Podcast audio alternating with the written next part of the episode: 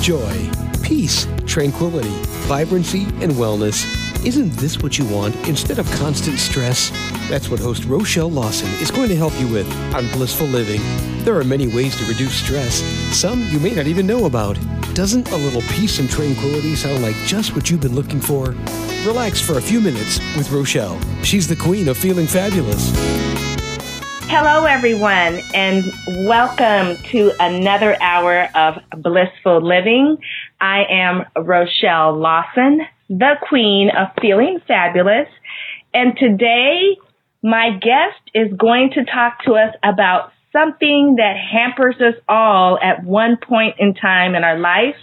We're going to be discussing procrastination and how when we procrastinate, it can increase our stress levels and really we can eliminate procrastination and reduce our stress levels uh, that are related to that. And so I have a wonderful guest, Dr. Irina O'Brien, and um, she is a business psychology and motivation expert, and she comes with a wealth of credentials and just so much information that she wants to share with us. So instead of me rambling on and talking about how wonderful she is it's uh, time for me to just let you see and hear how wonderful she is. So welcome to the show, Irina. How are you?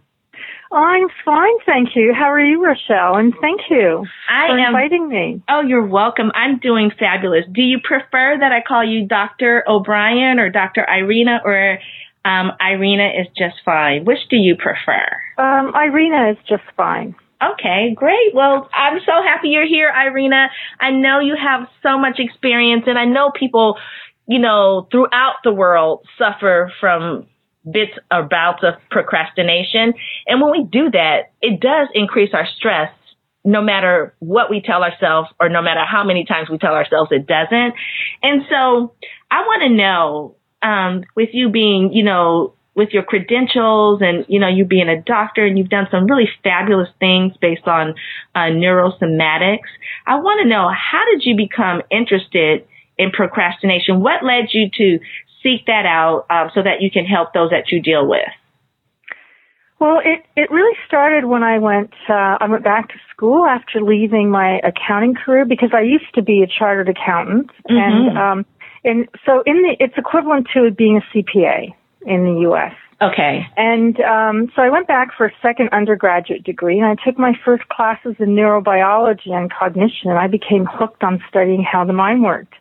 And so then in graduate school, I studied working memory and second language learning, and I and I still do research in that area at the University of Quebec at Chicoutimi. Uh-huh. But if we fast forward a few years, I started coaching entrepreneurs and I realized that most of my clients came to me because they were chronic procrastinators and it was hurting their business. But they had goals that they wanted to achieve and their procrastination was keeping them stuck and they felt awful about it. But no matter how badly they felt, they couldn't get themselves moving. And so then I got really good at helping them find the root cause of their procrastination and move forward. And I think that's the empiricist in me. I keep looking until I find the answer. Huh? And uh, so then I started to research the scientific literature on procrastination. And uh, I have to say um, that I'm becoming somewhat of an expert now. Well, that's fabulous because I know yeah. myself um, I, I, I tend to, I'm the type of person that if I have something to do, I can't relax until I get it done, you know? So yeah. for me, procrastination, um, doesn't exist at, I mean, I can't say it's completely gone for me, but it doesn't exist at levels where it hampers me and, and creates stress because I, I want to really truly get the stuff off my plate so that I can relax. I'm really truly all about, you know, relaxing and being stress free and, you know, living this blissfully optimal, healthy and well life. And I know that stress creates havoc in all aspects and all facets of our life. Right. But for those that are out there listening, I know procrastination is a major problem for a lot of people, especially like if you own a business procrastination can be really detrimental to the, the health and wealth of your business. So, um, how would you define procrastination based on, you know, all the, you know, all the people that you've helped? I know you've kind of formulated a, a definition that, that fits for what we're going to, you know, what we're doing today. So how would you define that? Um, well, really, procrastination is a, a voluntary, irrational delay. So it has to be voluntary, mm-hmm. right? So it, it, it, it's not that something else urgent came up that you had to do. And, um, but we'll talk about that. You could get into self-deception there. But anyway, voluntary and the delay has to be rational and despite the expectation of a potential negative outcome. So that means that all procrastination is delay, but not all delay is procrastination. And so really it's the gap between what you intend to do and your actions. So it's not a time management problem. It really is a problem of self-management rather than time management. And uh, Dr. Joe Ferrari, who's uh, a noted researcher in procrastination, said that telling someone who procrastinates to buy a weekly planner is like telling someone with chronic depression to just cheer up. Wow, that's that's yeah. that's powerful. Can you just state that one more time because um, I know a lot of people, coaches and things of that nature. Uh, one of the number one things that they sometimes will suggest to a client is, "Oh, just get a journal and start writing," but that doesn't always work for everyone. And so, can you just repeat what you just said because I think that's a profound statement that um, the listeners will want to hear and, and absorb into their psyche. So it's telling someone who procrastinates to buy a weekly planner is like telling someone with chronic depression to just cheer up. And and really it does make me angry that there's so that, that there's so much time management stuff out there. And it doesn't work for chronic procrastinators. Right. Thank you. Thank you. Now, we know, excuse me, you and I know that procrastination is a big problem and can be a really big problem that leads to other, you know, other issues in our life.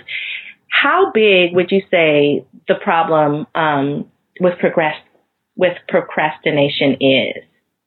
It's bigger than you can even imagine.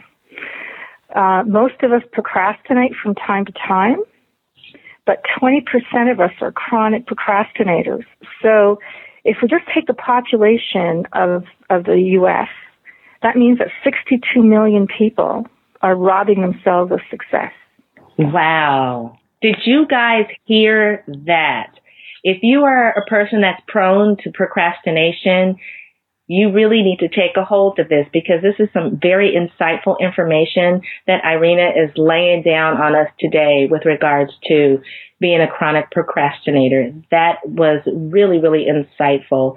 Um, and so if you haven't already stopped, you guys know I like to tell you to, if you're driving, pull over, pull out a pen and a piece of paper and sit there for a few minutes so you can enjoy your hour of bliss and take notes about the information that's going to be given to you. And if you're somewhere where you're already sitting and you're listening to this show, then take, you know, get your favorite beverage, pull out your pen and paper and take down some notes because I guarantee that the information that you will receive today is going to help you, especially if you have identified yourself as somewhat um, you know, some type of person that procrastinates. You might do it a little bit or you might be a chronic procrastinator, but I'm, I'm sure today you're going to get some information to help you move forward through that procrastination. Now, we know, Irina, that procrastination is a huge problem, a really huge problem, and it, it, it does catapult into, um, you know, just increasing stress levels within ourselves and how we react with people and things of that nature. But really, can you tell us what are the real cost? Um, how much does this cost us when we procrastinate? Well, you know, procrastination, it literally robs us of our success, right? Financially and otherwise, because we're not doing what we need to do to get ahead. And um, as you said, I mean, procrastination causes stress. But the reason we procrastinate is because it relieves immediate anxiety. But in the long term, it causes stress. And and also procrastinators tend to drink more mm. than they intend to. They have more colds and flus. They have more gastrointestinal problems. They're more likely to suffer from insomnia. And with regard to relationships, I mean, it can destroy private relationships and teamwork because it shifts the burden of responsibilities onto others who then become resentful. And then you have the regret and the grief that you haven't done what you intended to do and that you know uh, and that you know it's your own fault and in my work, I really do have to say that chronic procrastinators feel awful about it. Wow, I, I'm I'm I'm just yeah, even though they know they're doing it. Yeah, I'm blown away with this. I mean, I I um I really like what you were saying and how you tied it into, you know, how much it cost you. So it's costing you in your personal relationships. It's costing you in your business relationships. And if you're on a team and working, it could cost you, you know, with regards to how people respect and feel about you. I know I have uh, during my college years and, and courses of study have, you know, you, you get put into groups to do a project and lo and behold, there is always someone in the group that does not carry their weight. And it could be because they're just truly procrastinators or they just, I, I you know, I really don't know. I, that would be probably something to research. But, um, you know, you do, the, the other people in the group do build up a little bit of resentment when that person's not holding their weight and doing what they're supposed to do when it should be done because now you've put the burden upon other people and now they have to, you know, basically fill in the gap and they take on additional stress that really doesn't need to be there if, you know, if the person that has this procrastination problem just get with it. But I also think that, and, and you can correct me if I'm wrong, I also think that people that tend to procrastinate or be procrastinators don't necessarily see themselves in that light. Is that true? Um, no, I think I think that procrastinators really do know that they procrastinate. Okay. They know that, but they don't know what to do about it because they've tried the time management. They've tried to uh, just get themselves in gear, and and it hasn't been working. So, um, yeah, that's one of the re- so so there really is often a, a much deeper issue. Oh, now now uh, yeah. I'm um I'm going to be, I like to, you know, play, um, put puzzles together, so to speak, or do the seek and find. And when you say there is really a, a bigger issue behind the reason why someone procrastinates. Um, can you just dive into a little bit of what you've discovered or some of the issues that that lie behind that? Um, yeah, and first I'm going to go into some of the some of the surface reasons, or, or, or, some of the ways that we that that that we that we talk ourselves into procrastinating because they're really interesting. Yeah. So one of the ways is that we deceive ourselves. We so we tell ourselves that we'll feel like it tomorrow, but we're really notoriously bad at predicting how we're going to feel tomorrow. And when you look at it, really, why would we feel better tomorrow about doing that task than, than today? Right. Right?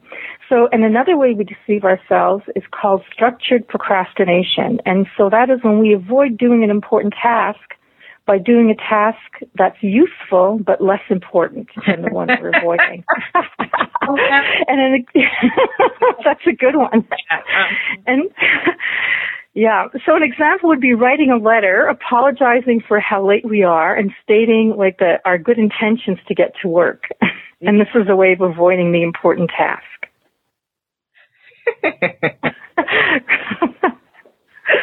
so funny. That's I don't know all the time, but, but I have been guilty of doing that. You know, it's like I have something I really need to do, and then I have all these other little things that mm, I need to do them, but they're not as a pri- as much as a priority as the things that I really need to do. But it just seems sometimes like a big mountain to tackle.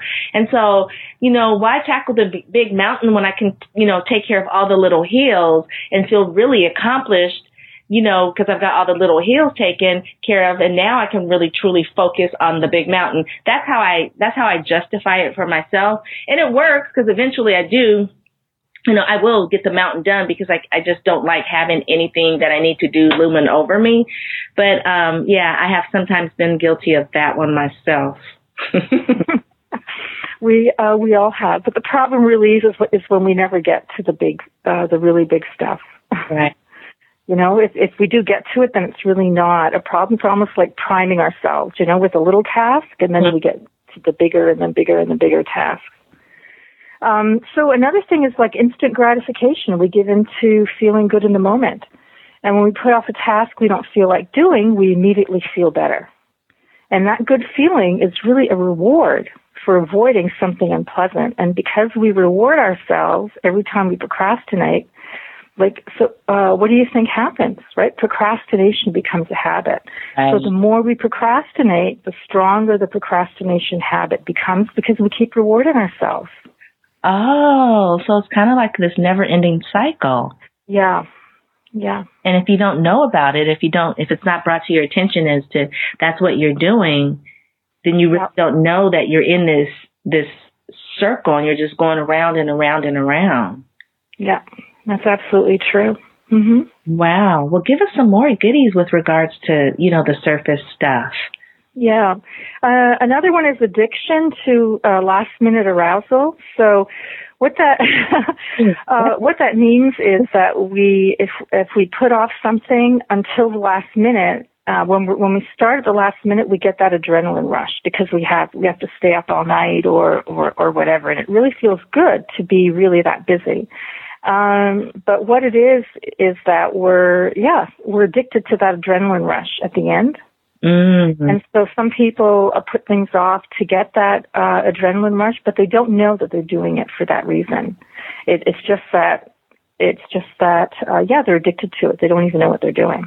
Oh wow. Yeah, and, and it's a myth that, and, and some people will say that they work better under pressure, but that's absolutely not true. They just think they do. It's the adrenaline rush that makes them think that they're, uh, you know, that makes them totally focused and, uh, and, and, uh, but they're not, but, but they're not producing better work because, uh, well, you know what it's like to write a paper at the last minute. Right. yeah. yeah. you really, really are trying to cover all the P's and Q's of what you're supposed to in the paper, but it, it it's not your best work. It's not your best work. I mean, you may you may do well on it, but just think if you you know took the time and did it and put the effort into it and not waited till the last minute, how much better it could be. Yeah. Wow. Yeah. That's so. So I'm going to go uh, into some of the some of the deeper reasons. Yeah, yeah, please. Um, yeah. Well, you must have heard about perfectionism. Yes. Right. And, and for those of us who are who are perfectionists, if we're not 100% certain that we can do something perfectly, it just might prevent us from even starting. Oh. Yeah.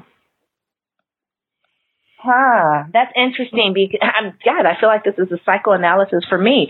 Um, because I'm a perfectionist. Um, and sometimes um, I do have, you know, that if I can't do it perfect, then I'm going to wait until I can do it perfect. Um, I get it done, but what I've learned to do is, um, over the course of the last year is it doesn't have to be perfect to go out. It just has to go out. And then you can always course correct later. And so that's been a real awakening for me, um, with lightening up the perfectionism that I have within myself, um, because it, it can, you know, it can prevent you sometimes from moving forward. yes, it can. Absolutely. And then, and then there's, there are fears, right? There's fear of failure, fear of rejection, fear of not being good enough. Right. And these fears can stop us from moving forward. Because if, if the fear is strong enough, we, we won't even start. Oh. Yeah. So that's another deeper fear. Um, these, I mean, these deeper fears are are are, are not as clear. Right. Uh, but but they're there. They're very rampant. I mean, when I see I see my clients, it's always uh, it's always a deeper fear because they've tried everything, or they think they've tried everything and nothing has worked. Right. So um, some of the other ones too are like when we have unrealistic expectations of ourselves. So sometimes our expectations of ourselves are so big that rather than risk failing, we avoid even starting. So I mean, it it it is kind of related to the others, mm-hmm. you know, that, that that I've talked about.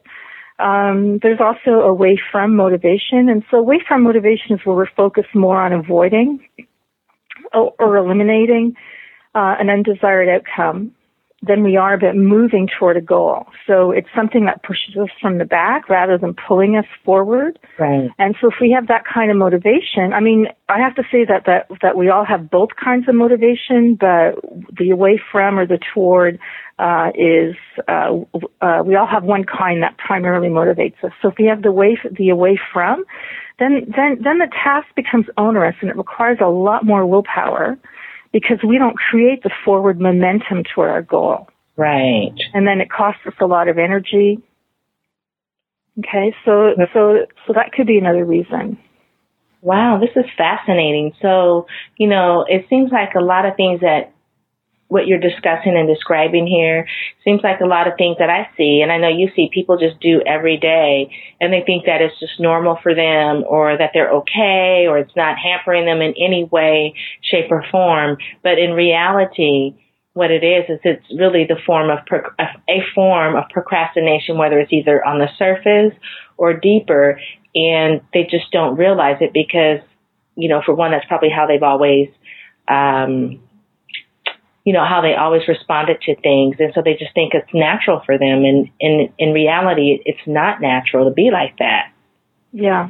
That's um, that's so true because we uh, we do develop these defense mechanisms that exactly. prevent us from really taking a good look at ourselves. Yeah, it's, it's you know as as as our mentor says, um, it's easy to see it on other people, on the tip of other people's nose, but you can't see it on the tip of your own nose. And so, you know, that's so funny. It's such a simple little statement, but it's so true because a lot of times you don't want to see, or you really, really, really, truly don't want to see the true picture of yourself because you might find something in there that you truly don't like, but yet you can point that out the aspect of it that you don't want to see in yourself, you can see it so quickly in others. You know, for instance, like people who procrastinate, they may not see that in themselves that they procrastinate, but they sure can see it in others right away. You know, oh, yeah. so it's really interesting that it's there, it's part of us, but we just don't see it in the way that it really should be seen. And I think once we do see it in the way that we, it should be seen, or we start getting that quote unquote awakening to it, then that's what leads people to seek out, I want to be better. I want to feel better. I want to do better. And they seek out people like, you know, you and I to, to help them with whatever it is that's hampering them or, or keeping them from being their best. Right. Wow. Now, um, what are some of the reasons why why we continue to procrastinate even though we know we shouldn't. Now you pointed out, you know, some really good things here. And I know, like I said, I can pick out a couple that I've done or I've done in the past or I've had problems with and have gotten over it. But what about for those out there listening that, you know, they can, you know, they may continue to procrastinate, but they, they, and they know they shouldn't, or they even don't know, um, wait a, wait a minute, let me rephrase that what about for the people out there that are listening and, you know, can you just explain to them what are some of the reasons why they might continue to procrastinate even though they don't know, know even though they know they shouldn't? I guess is what I'm trying to answer or ask. I'm tongue twisted today. it's you know it it it's a compulsion. They can't help themselves. Uh-huh. That's if you're a chronic procrastinator and you have one of these deeper uh, these deeper reasons, then it's a compulsion. You really can't um, you really can't help yourself, and you know it's hurting you, but there's it's like there's nothing you can do about it. It's it's like you're paralyzed. you know, so, you try to push forward, and and you buy these these time planners, and and you organize your day, right. and you make to do lists, but it doesn't matter. It's like a it's like a wall. So, and truly, in yeah. in essence, is you really need to um, really unpeel the layers of the onion, so to speak, to get yeah. to the heart of the problem. And once you yeah. get to the heart of the problem, then everything else, you know, generally can fall into line for you. Is that is that what you're saying? Is that what I'm hearing? Yeah.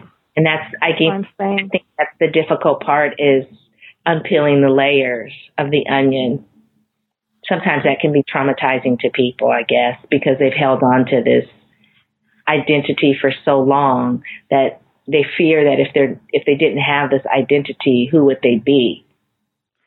It it can be traumatic because often it comes from uh, from childhood. Yeah. Yeah. Now I, am interesting because they've had it. They've been carrying it for a long time. That that is really interesting because um, you know when you say it comes from childhood, I'm just going to take a turn on the to the left here for just a minute. But what are some of the things that you've discovered that may have occurred in people's childhood that have led them to be this way? There's um oh there's an interesting uh, client that that I worked with. He um he let, uh, sorry, I'm getting tongue tied too. Um, let me let me just think back for a minute. Must be the way the planets are lined up today. You know, I you know me, I never get tongue tied, but today I'm tongue tied. he he he came to me because he wanted to become more productive. And and this was someone who worked so so his wasn't really um um a procrastination problem but but but you can see how it came from early childhood. He wanted to be more productive. And he um because he worked from like 6 a.m. to midnight 7 days a week and he had a young family. Mm-hmm. and he really wanted to work less and uh, he was self-employed, so he he he could choose his hours. And he had taken time management uh, training, and uh, what it did was it, it it made him it let him pack more stuff into his day, but it didn't reduce the number of hours. And the reason it didn't reduce the number of hours is because if he worked, he was a good boy. Oh, okay. And that came from childhood where his father would get them up at 8 a.m. on a Saturday morning and to say, what do you think this is? Is this the hospital? Right. And so he didn't know. He didn't know that that's what drove him. It was a huge revelation for him. Right. Yeah. Yeah, and only then was he able to to start reducing his hours, being more choosy about his projects, and and uh, and it and it took a conscious effort to do that. Wow, but he uh, yeah, that's deep because I know there's people out there listening that may have experienced that, you know, as a child growing up. Um, for instance, I know um, a person that when they were growing up, they on the weekends literally had the same kind of experience. Their dad was in the military. And so, um, but he had got out, gotten out of the military. However, he still kept that regimented routine, you know, for his kids. And he's raising two girls, you know, a, a mom and a dad and two girls. And the girls were expected to get up at seven o'clock on the weekends, have their beds made up and fully dressed, showered, dressed, and, you know, uh, breakfast at, at the table by eight. Um, and then they proceeded on to clean the house or whatever their chores were, you know, for the day. And he really took them. I mean, he would, you know, pull out the white gloves and check how, you know, the dust and their bed had to be made military style. So if he bounced a quarter on it, it had to bounce and, you know, all kind of stuff. Now, what was funny is, you know, these sisters grew up and, um, one sister became completely regimented like that with her kids you know, with mm-hmm. you're not going to be laying around. What do you think the weekend is for? It's for you to lay around. There's stuff to be done. You, you're not going to be lazy, so and so and so and so, right?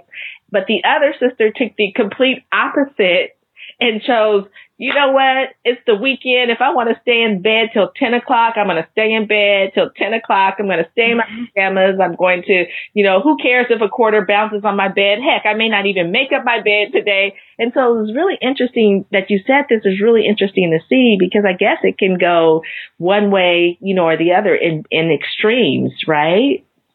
It can. Mm-hmm. So it all depends on, on, on how the child internalizes and, and what the child says about it.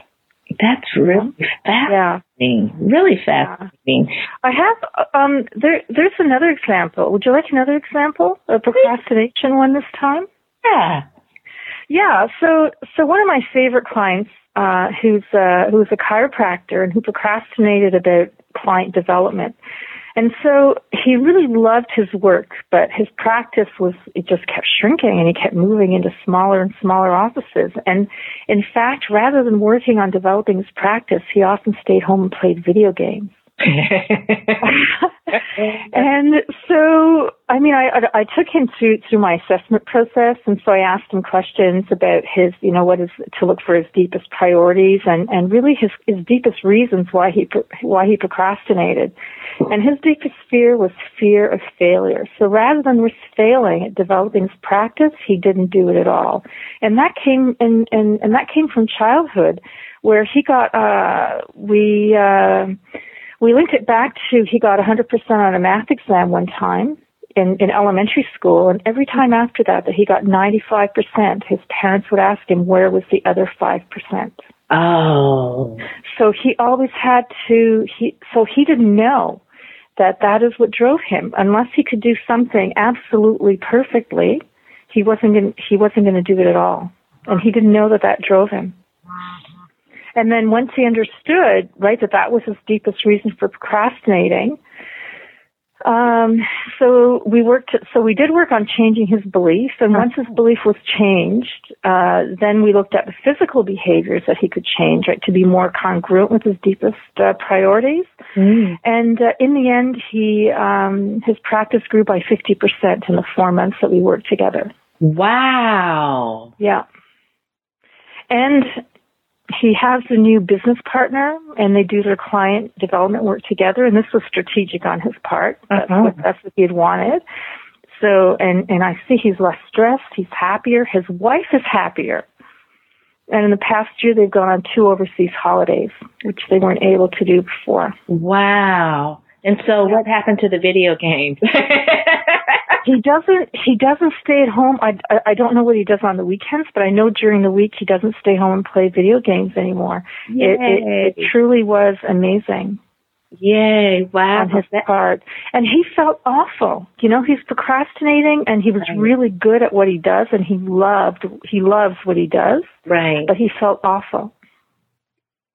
Wow, because he didn't want to fail. And, and you know, it's really, this is, this is something that I, I hope the audience uh, takes into account that, you know, if you have children, it, what you do and what you say to your child, even though you think it might be insignificant, sometimes, sometimes can really have a profound effect on them as they grow and develop and, and, you know, grow up to be, you know, adults. I mean, I, I take a look at myself and, and, and I'm hearing you say this stuff and I'm like, oh my gosh, you know, fortunately for me, my kids are great, you know, and I, and I, but, but it's because of the lessons I learned or the things that I went through as a child that really, um, hmm, I don't know if the right word is, but I'm just going to put it out there that really scarred me.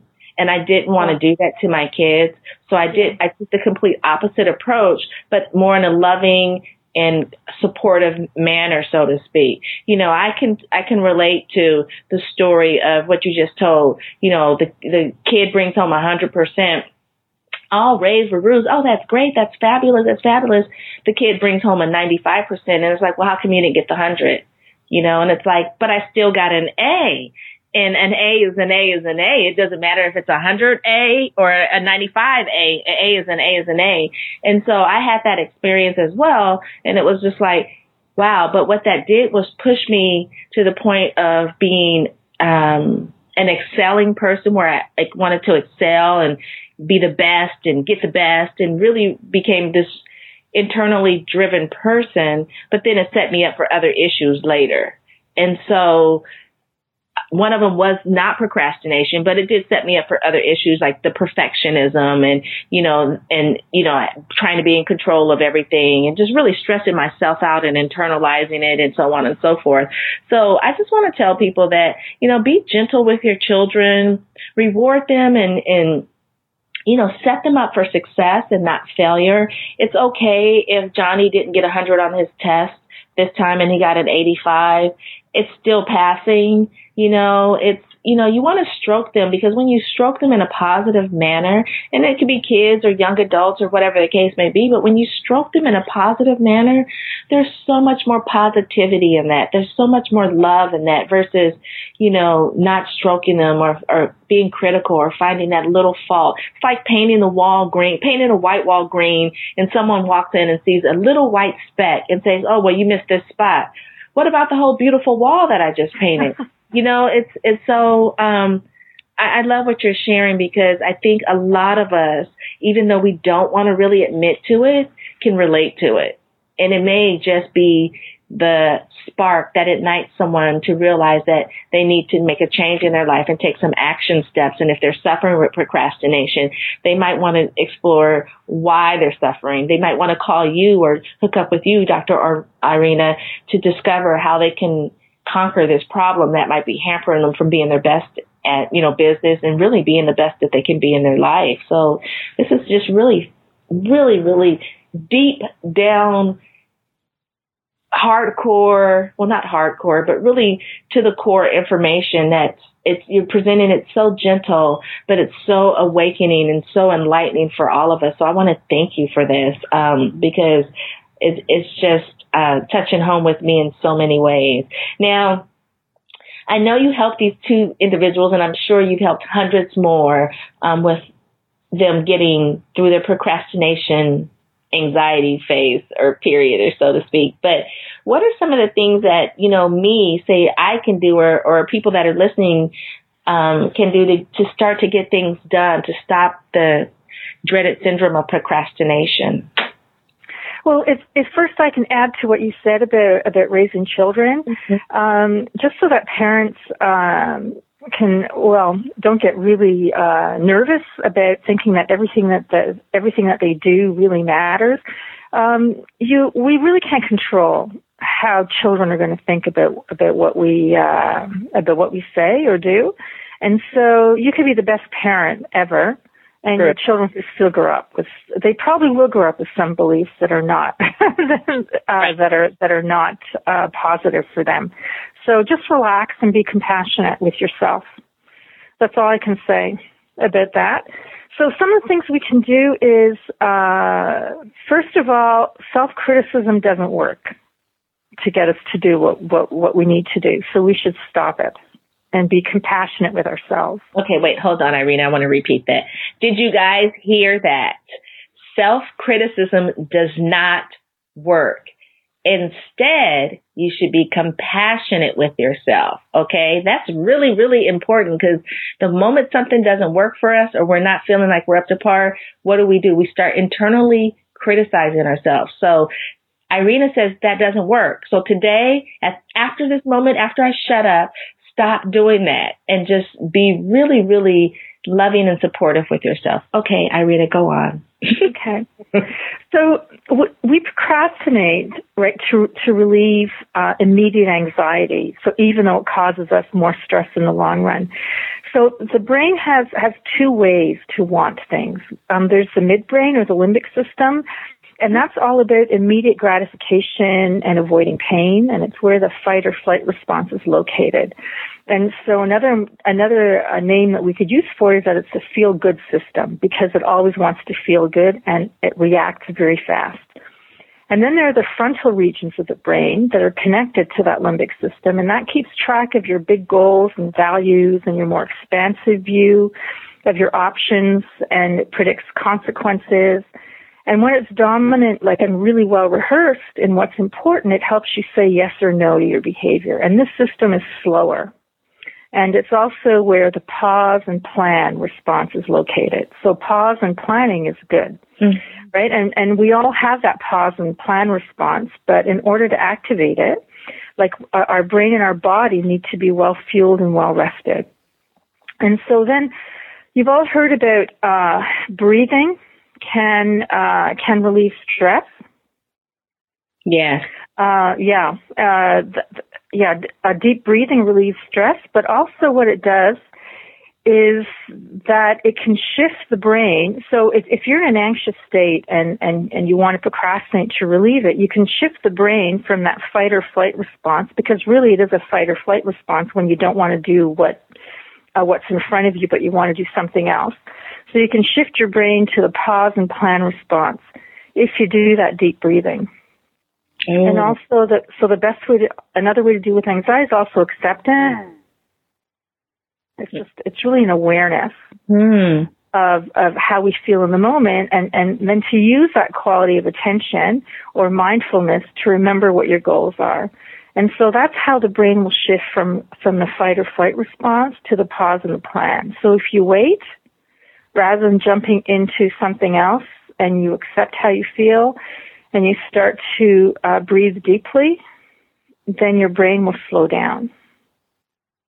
I like that because I, I, I yeah. do advocate um, breathing and in ayurveda you know we do a lot of pranayama or if some people if people take yoga out there they they know that pranayama or breathing and being in touch with your breath is really really beneficial to just not only your mind and your body but your spirit as well so i really like that with regards to how you you know say to just take that you know take some breaths and and let it flow in you and and let things relax and and and let things happen um and, and it will help with the anxiety that's caused due to the procrastination. So, yeah, and and there and I mean there are also physiological reasons. I mean it, it's supported by research, so mm-hmm. it's not just uh, what yoga teachers right, right. tell you to do and and and breathe.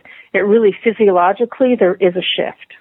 Oh yeah, it, yeah. And, and I want to uh, you guys out there listening. I I, I just like to make a point. You guys hear me, you know, week after week talking about, you know, the breath or, you know, with my guests, a guest might be on the show and we may refer to taking some deep breaths to reset and things of that nature. And it's not just so much of just doing a deep breath just to be doing it because that's what we say to do.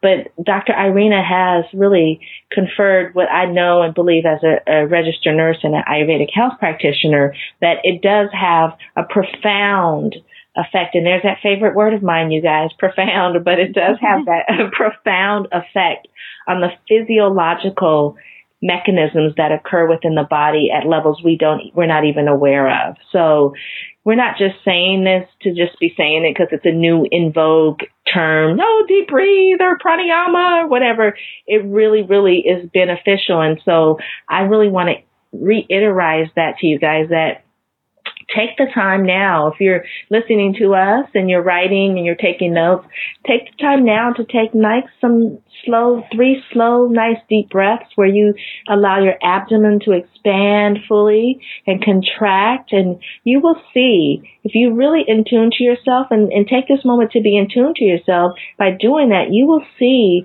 that you will feel different after you do that than you did before you did it. So please, please, please take this information and, and utilize it in your life because it can have a profound beneficial effect on on you and how you go forward, you know, on your path to living blissfully.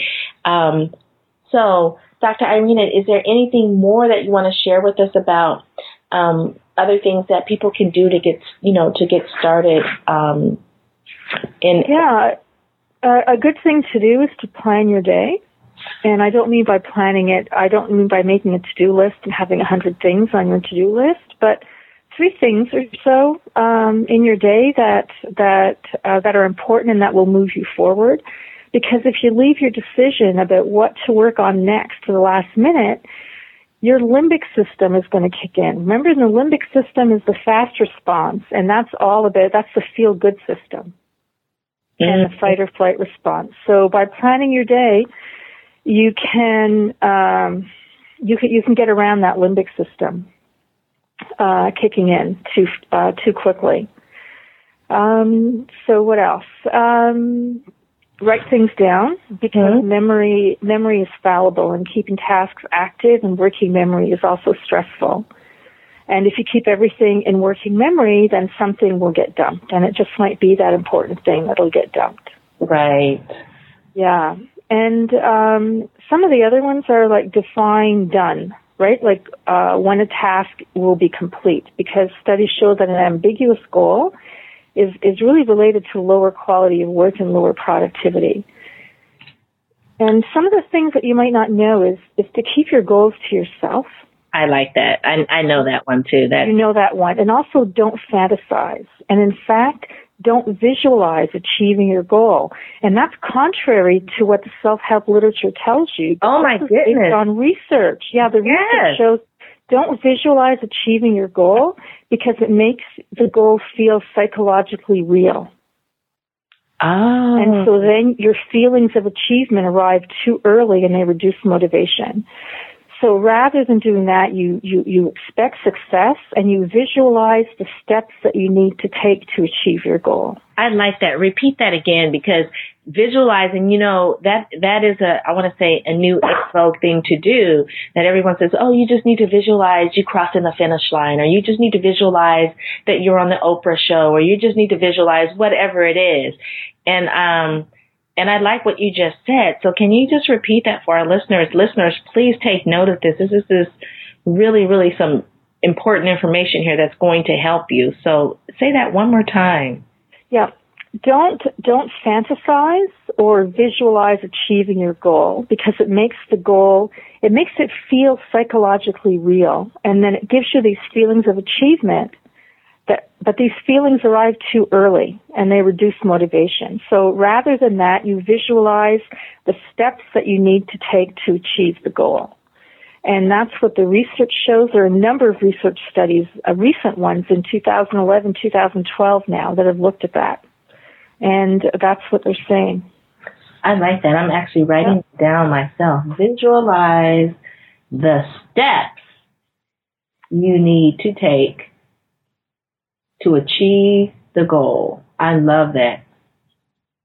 Achieve the goal. That's that's that's going to be my motto. That's powerful because it's so contradictory to what they're saying with you know the in vogue thing. You know how that goes.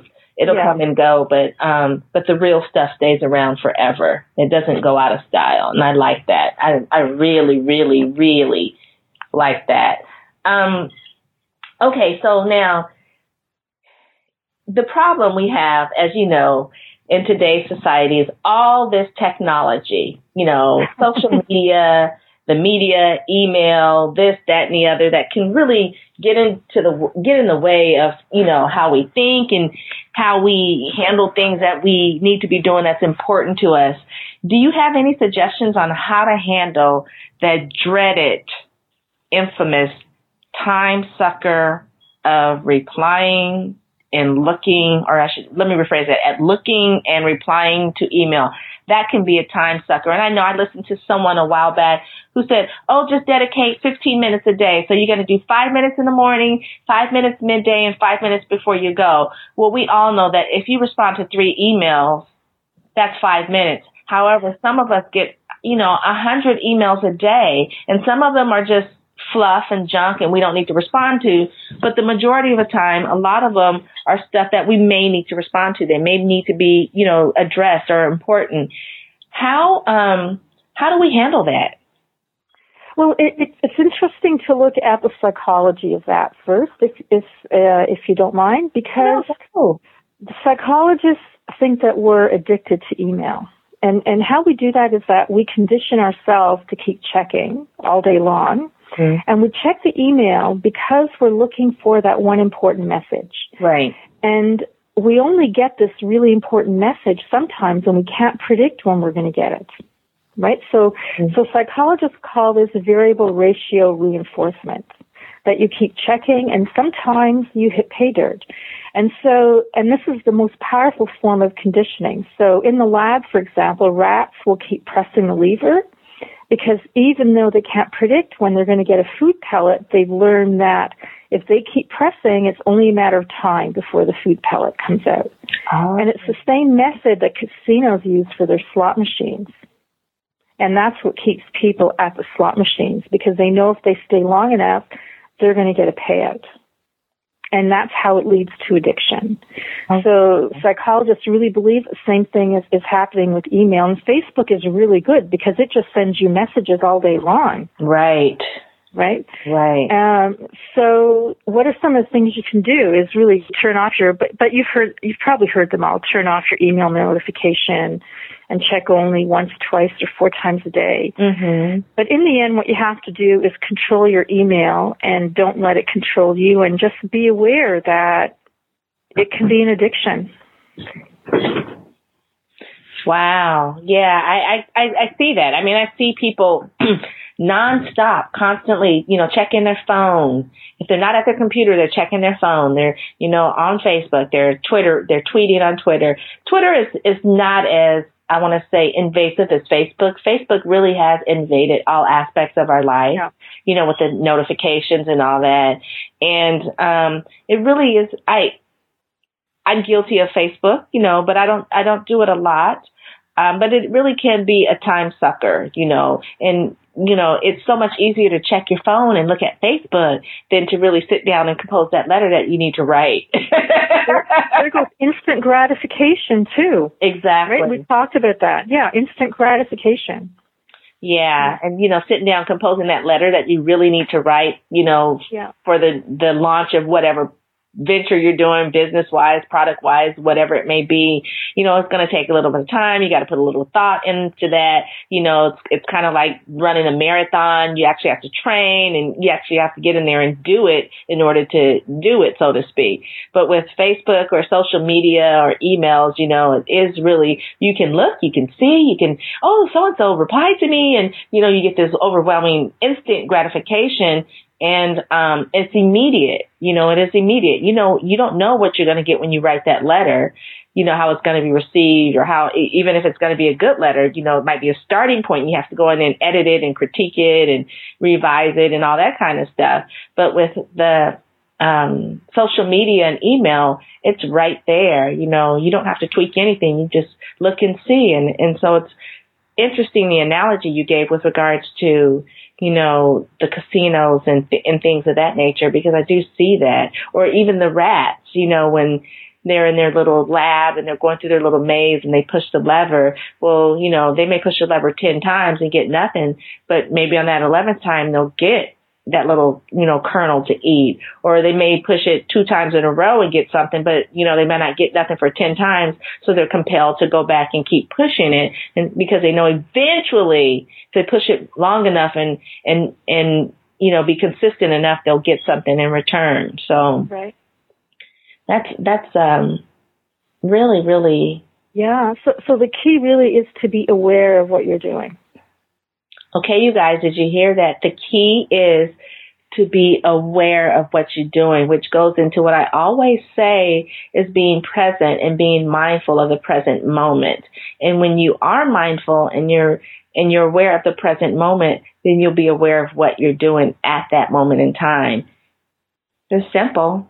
May not be the easiest thing to do, but it is really simple. And sometimes the simple things are not easy to do. But with consistency and effort and taking action forward, it can be something that can be simple to do. I remember when I was a kid, and you remember, I don't know if you guys had to do this in um in Canada, but running this we had to do this thing called the six minutes and you had to run for six minutes and you had to get so many cones. It was like the physical fitness agility test. I don't even need, know if they still do that in school.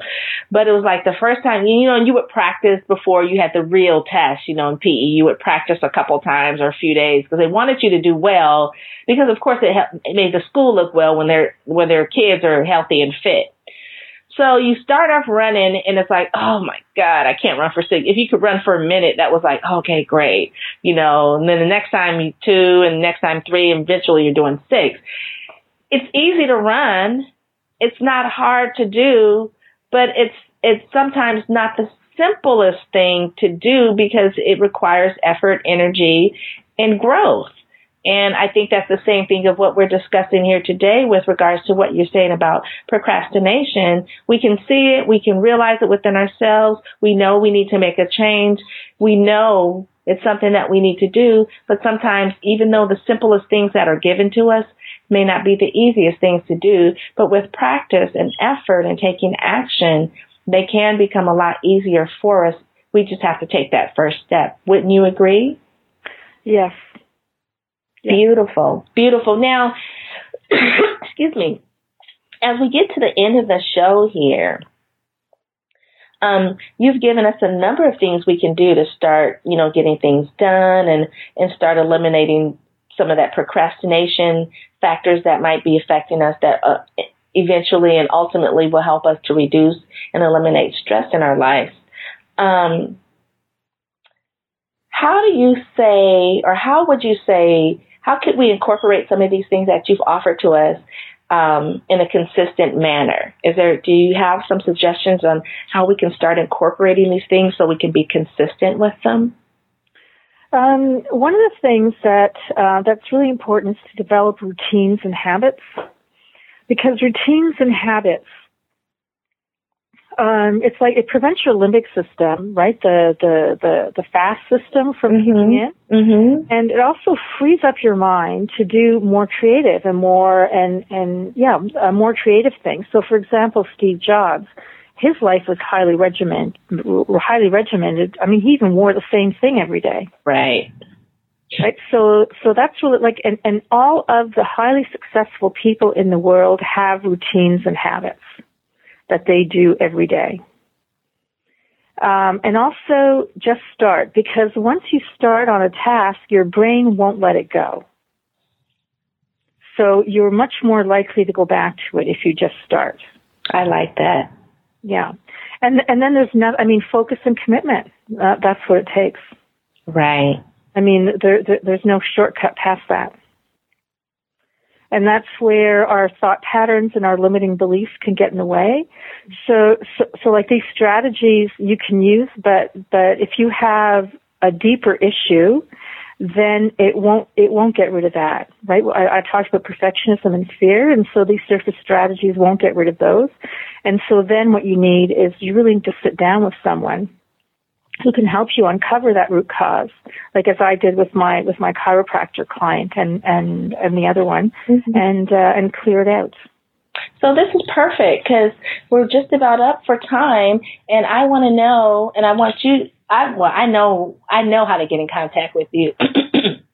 But I want you to share with others that may be suffering from this problem that are listening how they can get in contact with you to explore possibly working deeper with you if they, you know, if they feel compelled to do so. Um, I have um, I have a number of uh, a few free gifts that I have. Okay. And one of them is a seven day e course that I offer called Boost Your Performance. And the e-course is, is based on the work of a psychologist from Stanford University and helps you create three new habits in seven days. So this is one of those surface strategies I was telling you about. Mm-hmm. And uh, anyway, there, there, there, are other things on that page and also a way for you to get in contact with me. Um, and you can find all of that at irenaobrien.com forward slash free gifts. So that's I-R-E-N-A O-B-R-I-E-N no apostrophe, no, no punctuation, dot com forward slash free gifts. Okay, you guys, there you go. Dr. Irena O'Brien has given us some compelling information that will help us to really, really begin to scratch the surface of eliminating procrastination from our life. However, if you feel compelled to work with her, if you feel that you want to talk to her more because she's touched a spot on you that you really need to address and you want to address, please go to irenaobrien.com and you can get her free gifts if you go to irenaobrien.com forward slash free gifts. She's a wonderful lady. She's given us some wonderful information and it's my honor to have you as a guest. And I thank you so much Irena, for um, coming on the show today. I know the listeners are just going to be flabbergasted with this information because I know a lot of us out there suffer from procrastination. So thank you so much. Love, love, love having you. And uh, we'll probably bring you back again because I know you have more to share with us. But right now, I must bring it to a close. This is Rochelle Lawson, and I want to thank all of you guys for being here with us today for your hour of blissful living. I am your host and I am the queen of feeling fabulous. And as always, it is my goal to bring peace to your mind, wellness to your body, and tranquility to your spirit. I am wishing you much health and wellness and have a wonderful, wonderful rest of the day. Take care and chat with you again. Bye for now. You can find out more about Rochelle on her website, Rochelle Lawson, R O C H E L E Lawson, L A W S O N, or at healthhealingwellness.com or just click on her websites from the webtalkradio.net page right in front of you. And of course, you'll want to come right back here next week for another episode of Blissful Living. Thanks for joining us.